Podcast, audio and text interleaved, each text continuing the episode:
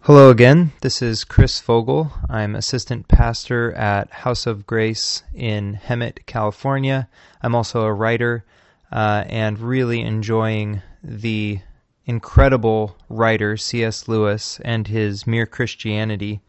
And we have been going through, we are now in book three, and we will be reading for our purposes chapters 13 through 15 which is uh, book three, chapters three through five. And we'll go ahead and get started. So, um, our chapter 13 is called Social Morality. So, we're going through different types of morality. The first thing to get clear about Christian morality between man and man is that in this department, Christ did not come to preach any brand new morality. The golden rule of the New Testament, do as you would be done by, is a summing up of what everyone, at bottom, had always known to be right. Really, great moral teachers never do introduce new moralities. It is quacks and cranks who do that.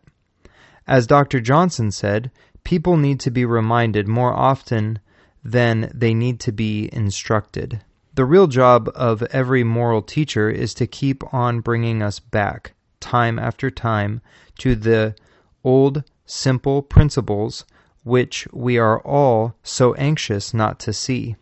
Like bringing a horse back and back to the fence it has refused to jump, or bringing a child back and back to the bit in its lesson that it wants to shirk. The second thing to get clear is that Christianity has not, and does not profess to have, a detailed political program for applying do as you would be done by to a particular society at a particular moment. It could not have. It is meant for all men at all times, and the particular program which suited one place or time would not suit another. And, anyhow, that is not how Christianity works. When it tells you to feed the hungry, it does not give you lessons in cookery.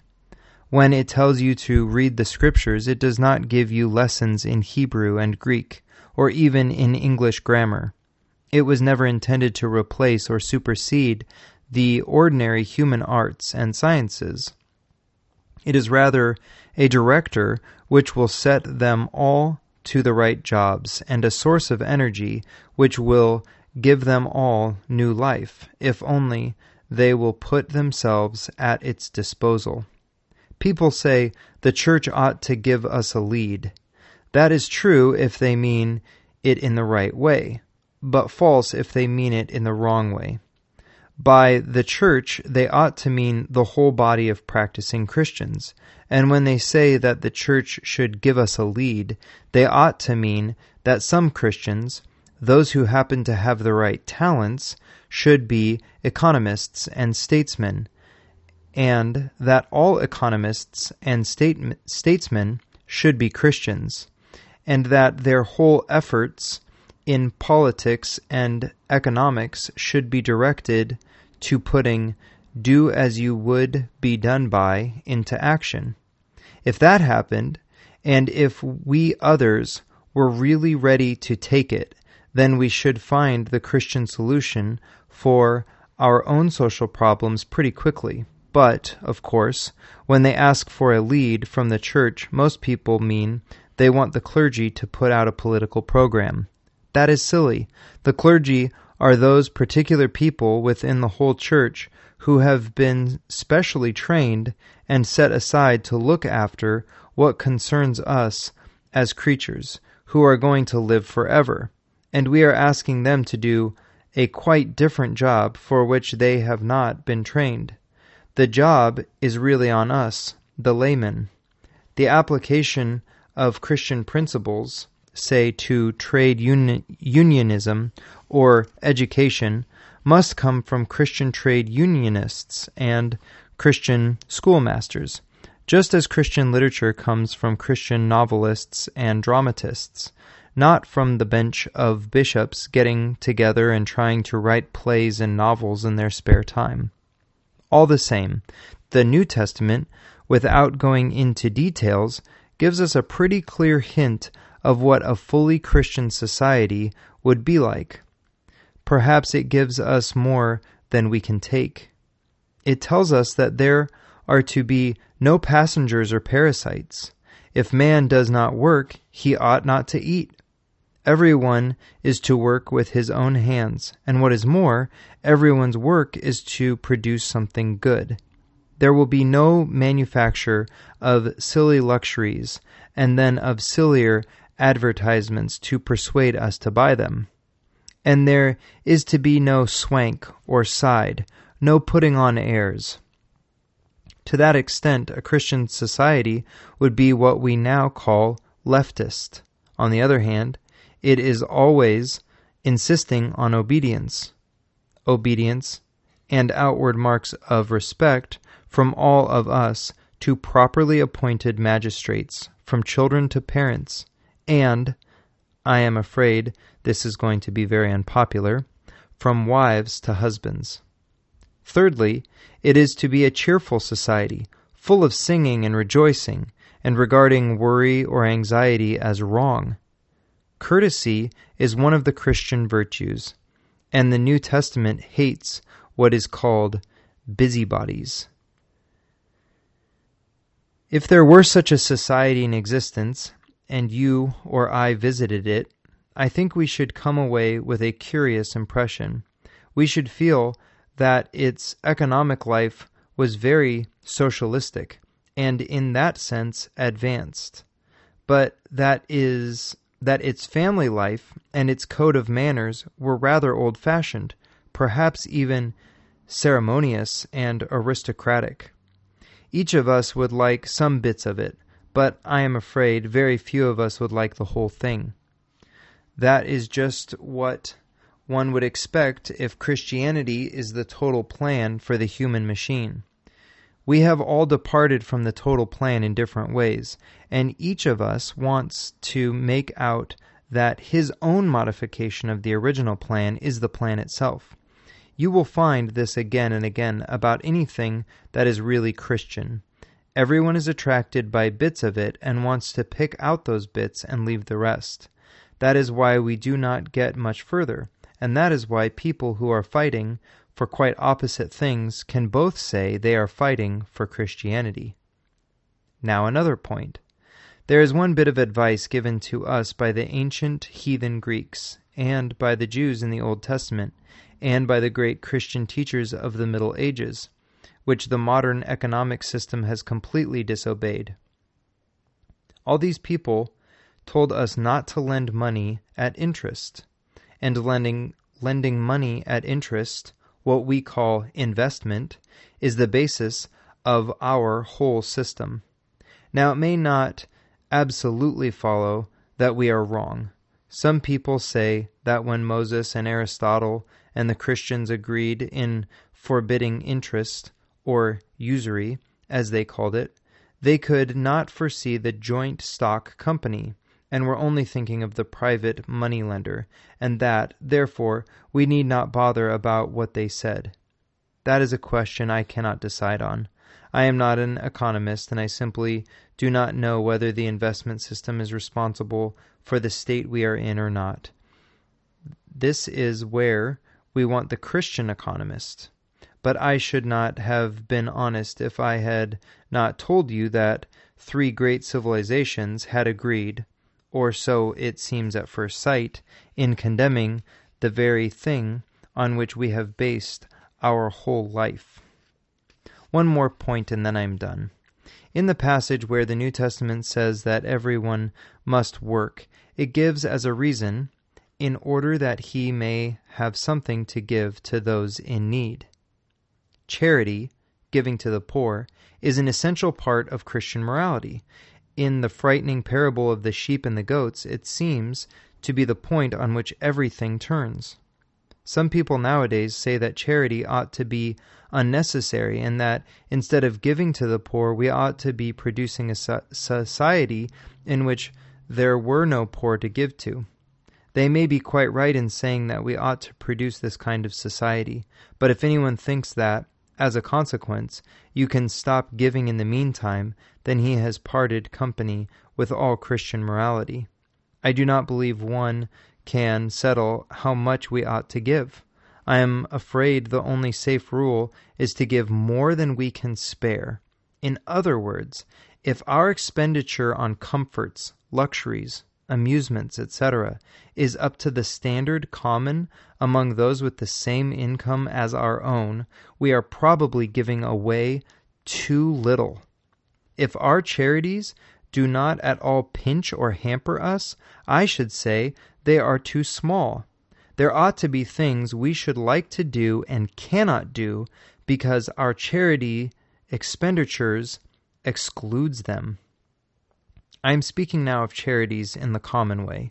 Particular cases of distress among your own relatives, friends, neighbors, or employees, which God, as it were, forces upon your notice, may demand much more, even to the crippling and endangering of your own position. For many of us, the great obstacle to charity lies not in our luxurious living or desire for more money, but in our fear fear of insecurity. This must often be recognized as a temptation. Sometimes our pride also hinders our charity. We are tempted to spend more than we ought on the showy forms of generosity, tipping, hospitality, and less than we ought on those who really need our help. And now, before I end, I am going to venture on a guess as to how this section has affected any who have read it.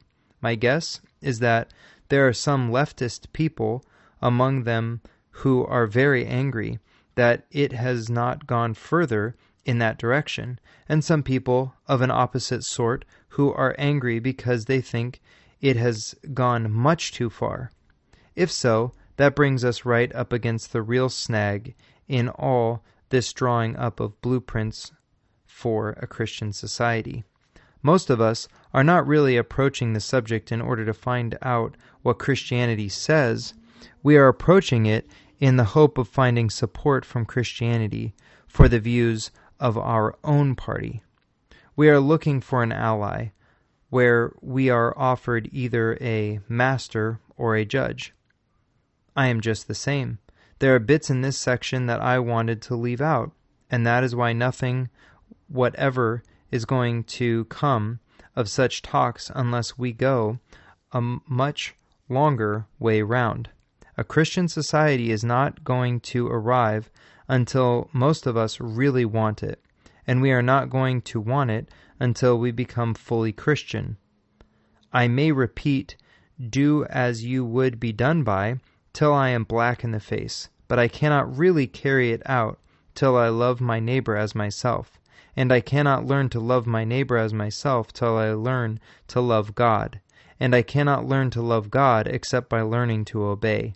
And so, as I warned you, we are driven on to something more inward, driven on from social matter, matters to religious matters, for the longest way round is the shortest way home. And that ends our chapter 13.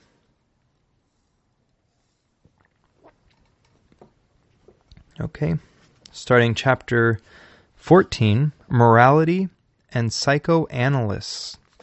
Uh, excuse me, Psychoanalysis. I have said that we should never get a Christian society unless most of us become Christian individuals. That does not mean, of course, that we can put off doing anything about society until some imaginary date in the far future.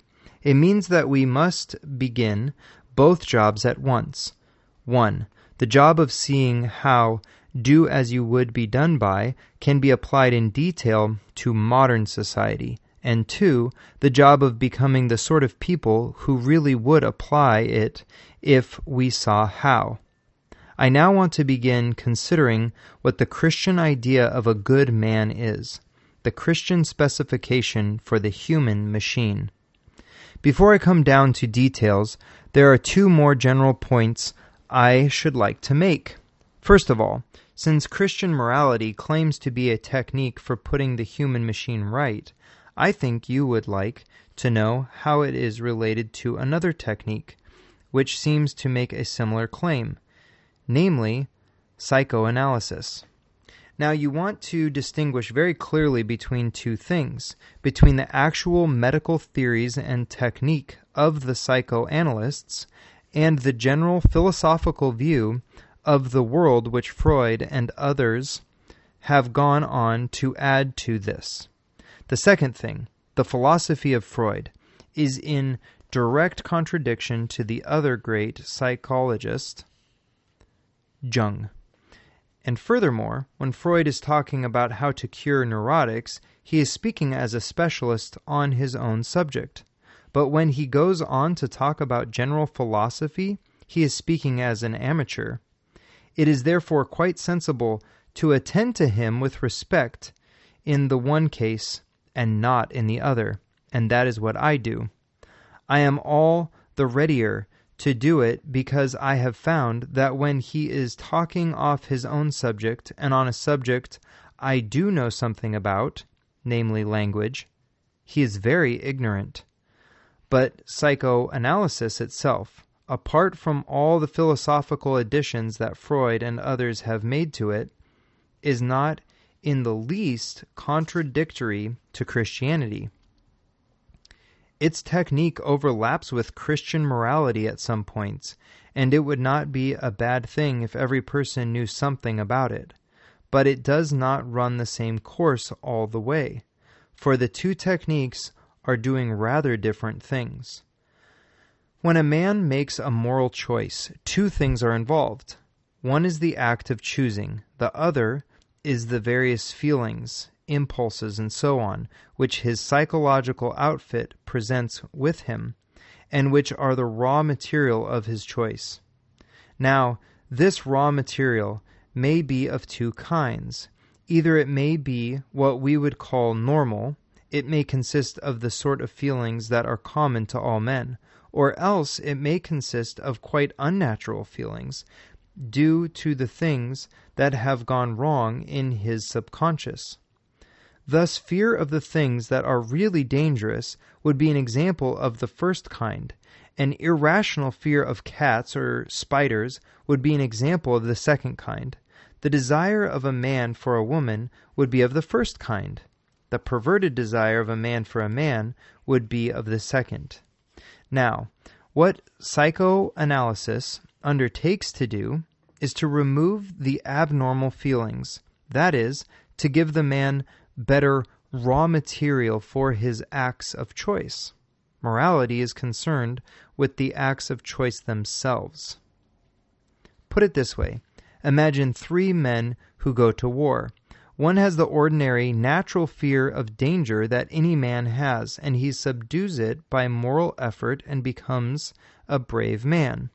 Let us suppose that the other two have, as a result of things in their subconscious, exaggerated, irrational fears, which no amount of moral effort can do anything about.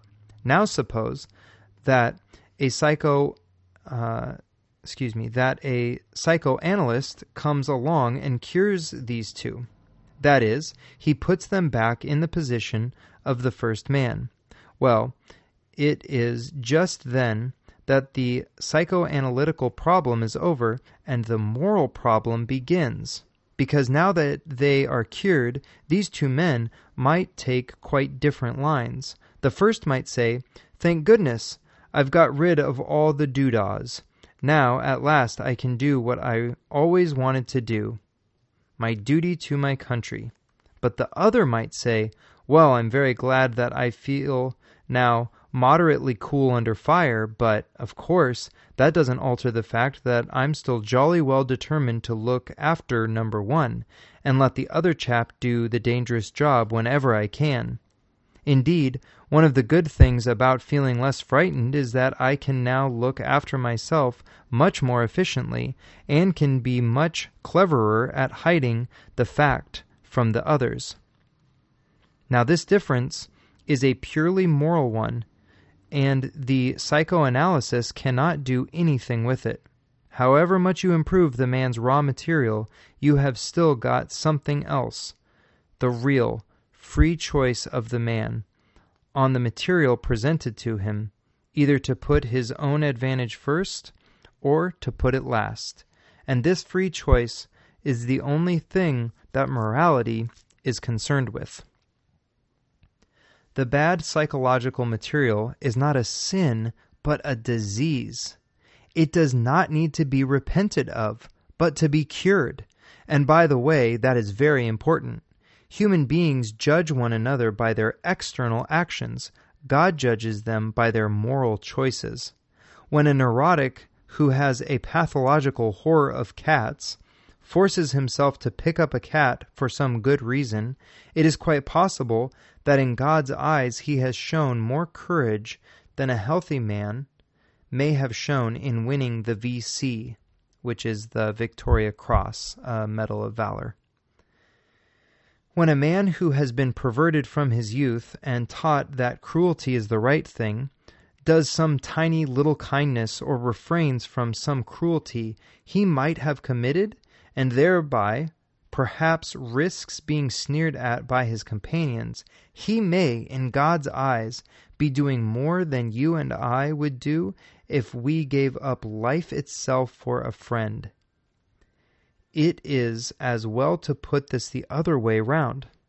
Some of us who seem quite nice people may, in fact, have made so little use of a good heredity and a good upbringing that we are really worse than those whom we regard as fiends. Can we be quite certain how we should have behaved if we had been saddled with the psychological outfit, and then with the bad upbringing, and then with the power, say, of Himmler? That is why Christians are told not to judge.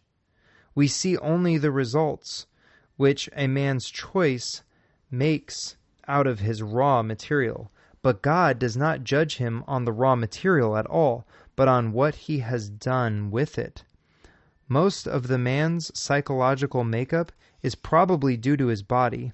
When his body dies, all that will fall off uh, fall off him, and the real central man, the thing that chose, that made the best or the worst out of this material, will stand naked all sorts of nice things which we thought our own, but which really were due to a good digestion, will fall off some of us. All sorts of nasty things which were due to complexes or bad health will fall off others. We shall then, for the first time, see everyone as he really was. There will be surprises. and that leads on to my second point. People often think of Christian morality as a kind of bargain in which God says, If you keep a lot of rules, I'll reward you, and if you don't, I'll do the other thing. I do not think that is the best way of looking at it. I would much rather say that every time you make a choice, you are turning the central part of you, the part of you that chooses, into something a little different from what it was before, and taking your whole life as a whole, with all your innumerable choices, all your life long, you are slowly turning this central thing either into a heavenly creature or into a hellish creature, either into a creature that is in harmony with God and with other creatures and with itself, or else into one that is in a state of war and hatred with God and with its fellow creatures and with itself. To be the one kind of creature is heaven, that is, it is joy and peace and knowledge and power. To be the other means madness, horror, idiocy, rage, impotence, and eternal loneliness. Each of us, at each moment, is progressing to the one state or the other. That explains what always used to puzzle me about Christian writers.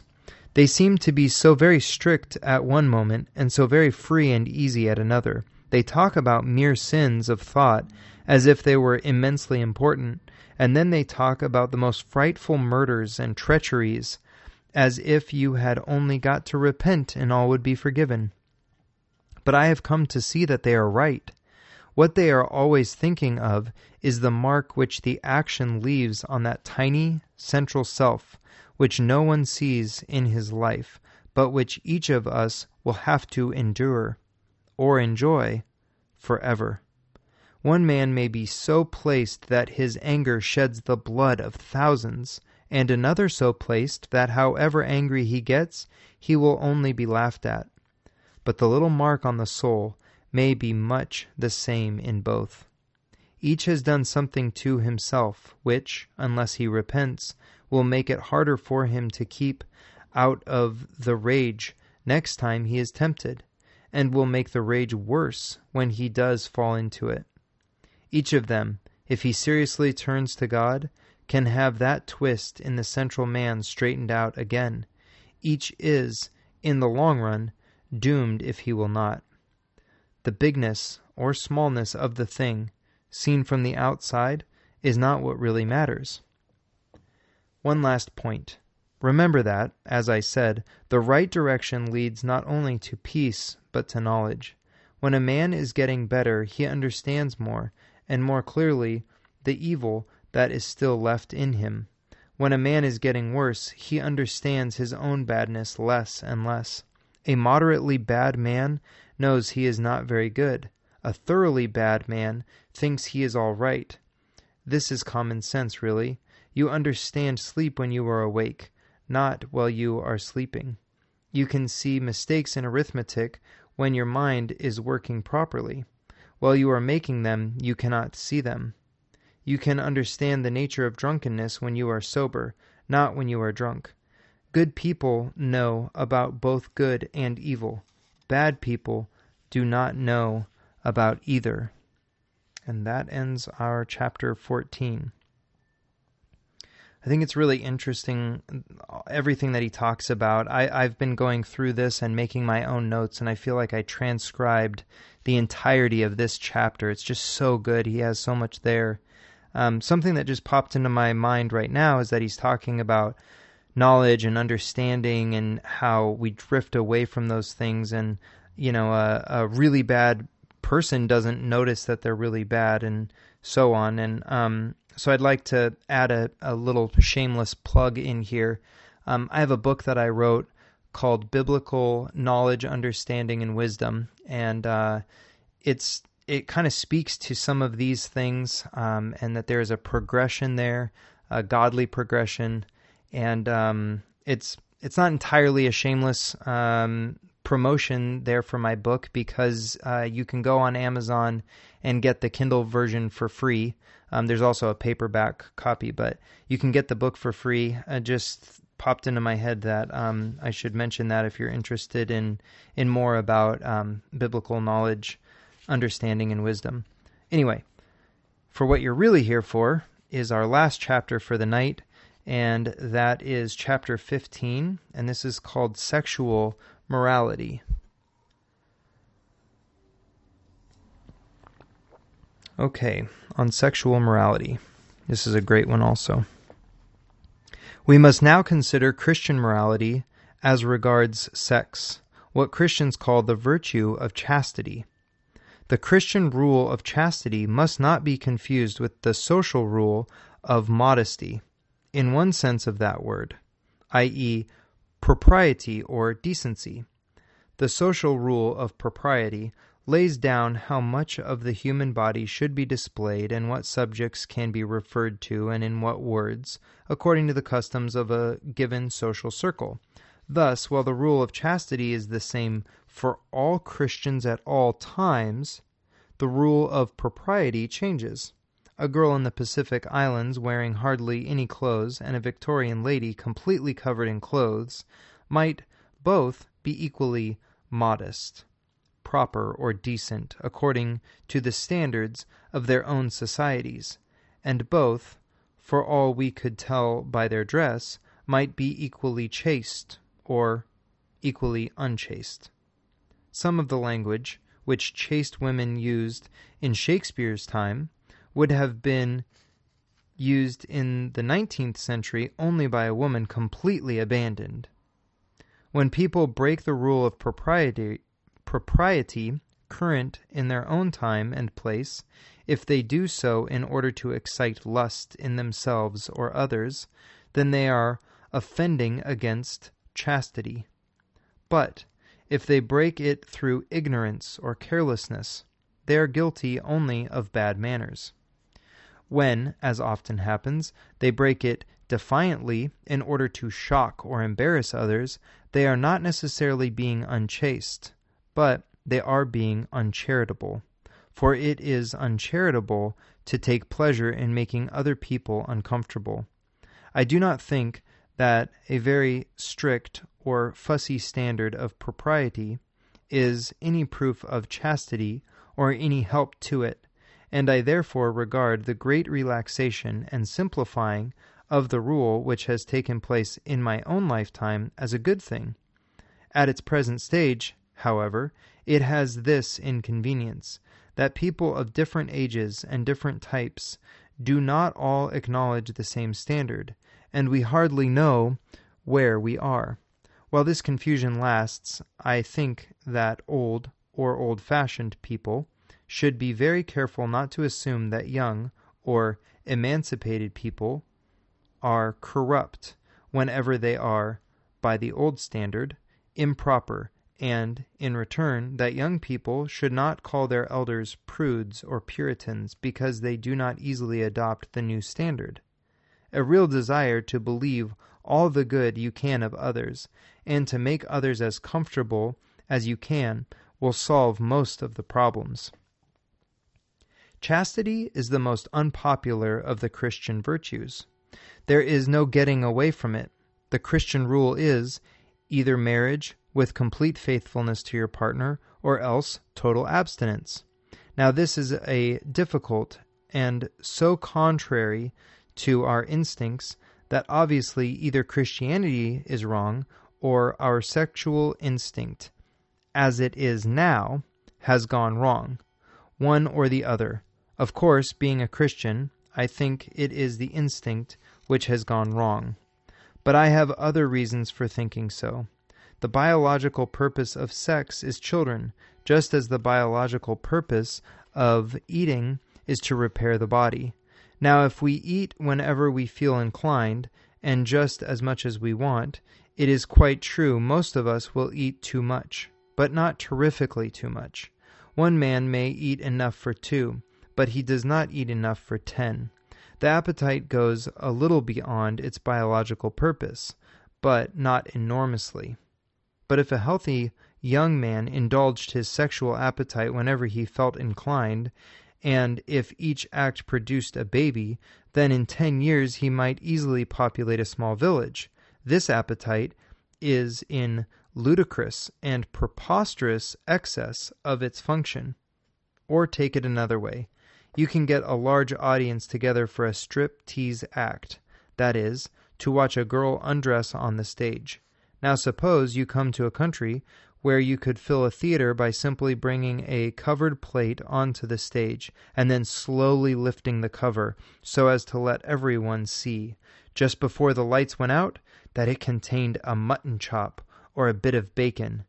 Would you not think that in that country something had gone wrong with the appetite for food? And would not anyone who had grown up in a different world think there was something equally queer about the state of the sex instinct among us? One critic said that if he found a country in which such striptease acts with food were popular, he would conclude that the people of that country were starving. He meant, of course, to imply that such things as the striptease act resulted not from sexual corruption, but from sexual starvation. I agree with him that if, in some strange land, we found that similar acts with mutton chops were popular. One of the possible explanation, explanations which would occur to me would be famine. But the next step would be to test our hypothesis by finding out whether, in fact, much or little food was being consumed in that country. If the evidence showed that a good deal was being eaten, then of course we should have to abandon the hypothesis of starvation and try to think of another one. In the same way, before accepting sexual starvation as the cause of the striptease, we should have to look for evidence that there is, in fact, more sexual abstinence in our age than in those ages when things like the striptease were unknown. But surely there is no such evidence. Contraceptives have made sexual indulgence far less costly within marriage and far safer outside it than before. And public opinion is less hostile to illicit unions and even to perversion than it has been since pagan times. Nor is the hypothesis of starvation the only one we can imagine. Everyone knows that the sexual appetite, like our other appetites, grows by indulgence. Starving men may think much about food, but so do gluttons. The gorged, as well as the famished, like titillations. Here is a third point. You find very few people who want to eat things that really are not food, or to do other things with food instead of eating it. In other words, perversions of the food appetite are rare, but perversions of the sex instinct are numerous, hard to cure, and frightful. I am sorry to have to go into all these details, but I must. The reason why I must is that you and I, for the last twenty years, have been fed all day long on good solid lies about sex. We have been told, till one is sick of hearing it, that sexual desire is in the same state as any of our other natural desires, and that if only we abandon the silly old Victorian idea of hushing it up, everything in the garden will be lovely. It is not true. The moment you look at the facts and away from the propaganda, you see that it is not. They tell you sex has become a mess because it was hushed up, but for the last 20 years it has not been. It has been chattered about all day long, yet it is still a mess. If hushing up had been the cause of the trouble, ventilation would have set it right. But it has not. I think it is the other way round. I think the human race originally hushed it up because it had become such a mess. Modern people are always saying sex is nothing to be ashamed of. They may mean two things. They may mean there is nothing to be ashamed of in the fact that the human race reproduces itself in a certain way, nor in the fact that it gives pleasure. If they mean that, they are right. Christianity says the same. It is not the thing nor the pleasure that is the trouble. The old Christian teachers said that if man had never fallen, sexual pleasure, instead of being less than it is now, would have actually been greater. I know some muddle headed Christians who have talked as if Christianity thought that sex, or the body, or pleasure were bad in themselves, but they were wrong. Christianity is almost the only one of the great religions which thoroughly approves of the body, which believes that matter is good, that God Himself once took on a human body, that some kind of body is going to be given to us even in heaven, and is going to be an essential part of our happiness or beauty and our energy. Christianity has glorified marriage more than any other religion, and nearly all the greatest love poetry in the world has been produced by Christians. If anyone says that sex in itself is bad, Christianity contradicts him at once. But, of course, when people say sex is nothing to be ashamed of, they may mean the state into which the sexual instinct has now got is nothing to be ashamed of. If they mean that, I think they are wrong. I think it is everything to be ashamed of. There is nothing to be ashamed of in enjoying your food.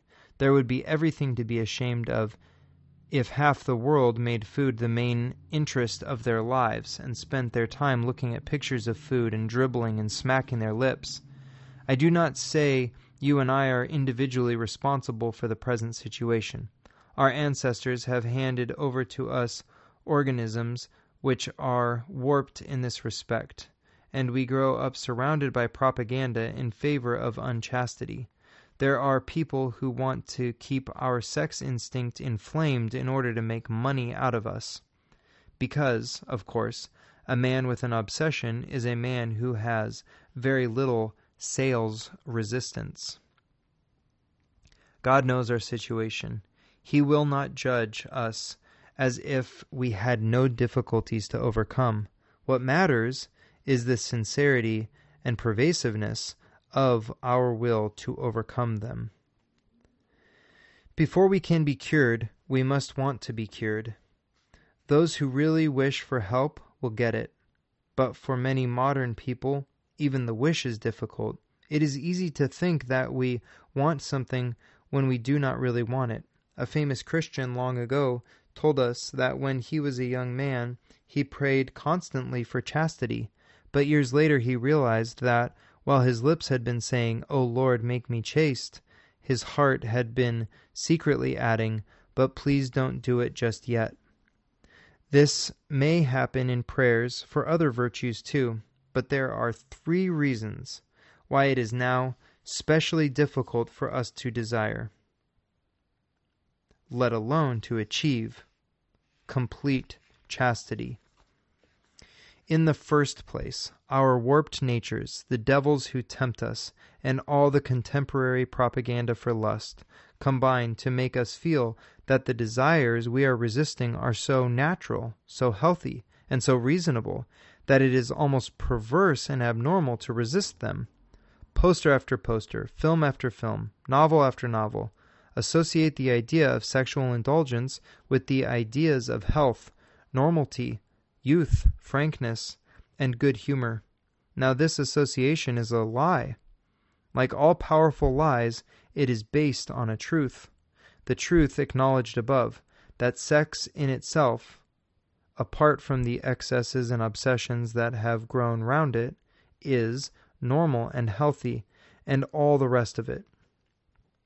The lie consists in the suggestion that any sexual act to which you are tempted at the moment is also healthy and normal. Now, this, on any conceivable view, and quite apart from Christianity, must be nonsense. Surrender to all our desires obviously leads to impotence, disease, jealousies, lies, concealment, and everything that is the reverse of health, good humor, and frankness. For any happiness, even in this world, quite a lot of restraint is going to be necessary. So the claim made by every desire, when it is strong, to be healthy and reasonable counts for nothing. Every sane and civilized man must have some set of principles by which he chooses to reject some of his desires and to permit others. One man does this on Christian principles, another on hygienic principles, another on sociological principles. The real conflict is not between Christianity and nature, but between Christianity, uh, Christian principles and other principles in the control of nature. For nature, in the sense of natural desire, will have to be controlled anyway, unless you are going to ruin your whole life. The Christian principles are, admittedly, stricter than the others, but then we think you will get help towards obeying them, which you will not get towards obeying the others. In the second place, many people are deterred from seriously attempting Christian chastity because they think, before trying, that it is impossible. But when a thing has to be attempted, one must never think about possibility or impossibility.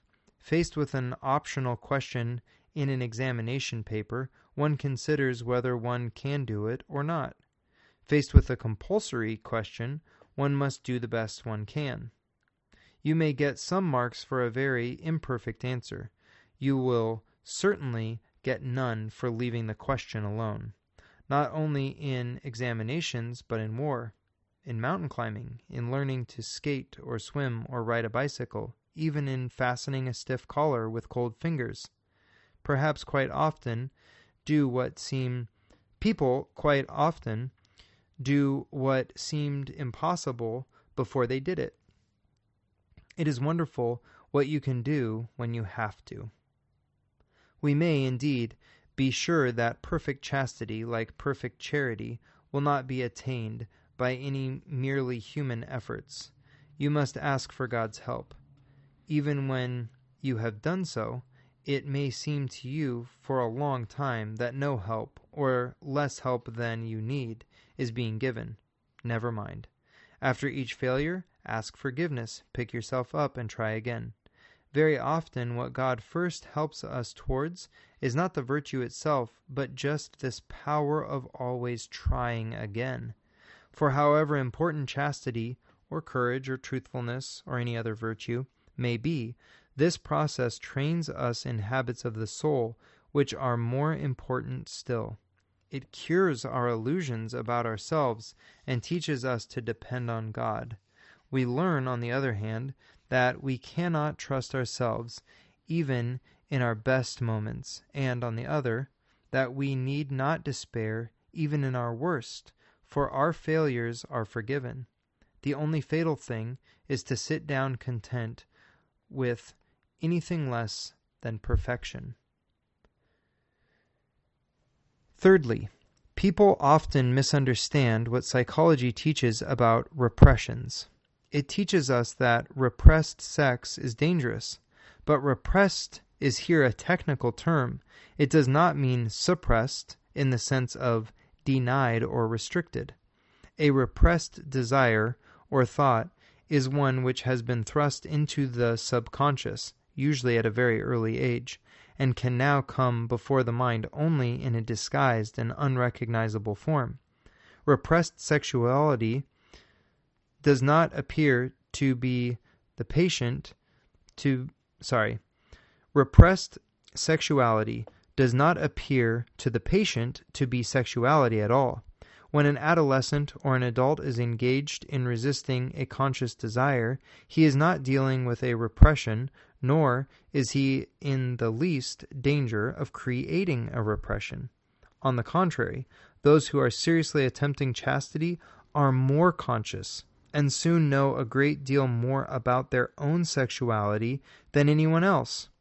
They come to know their desire as Wellington knew Napoleon, or as Sherlock Holmes knew Moriarty, as a rat catcher knows rats, or a plumber knows about leaky pipes. Virtue, even attempted virtue, brings light. Indulgence brings fog. Finally, Though I have had to speak at some length about sex, I want to make it clear as possible that the center of Christian morality is not here. If anyone thinks that Christian regard un, that Christians regard unchastity as the supreme vice, he is quite wrong. The sins of the flesh are bad, but they are the least bad of all sins. All the worst pleasures are purely spiritual the pleasure of putting other people in the wrong, of bossing and patronizing and spoiling sport and backbiting, the pleasures of power, of hatred. For there are two things inside me, competing with the human self which I must try to become. They are the animal self and the diabolical self. The diabolical self is the worst of the two. That is why a cold, self righteous prig who goes regularly to church may be far nearer to hell than a prostitute. But of course, it is better to be neither. and with that amazing little comment, we have ended chapter 15. Thank you for your time, and I will try and get the next set up as quickly as possible. God bless.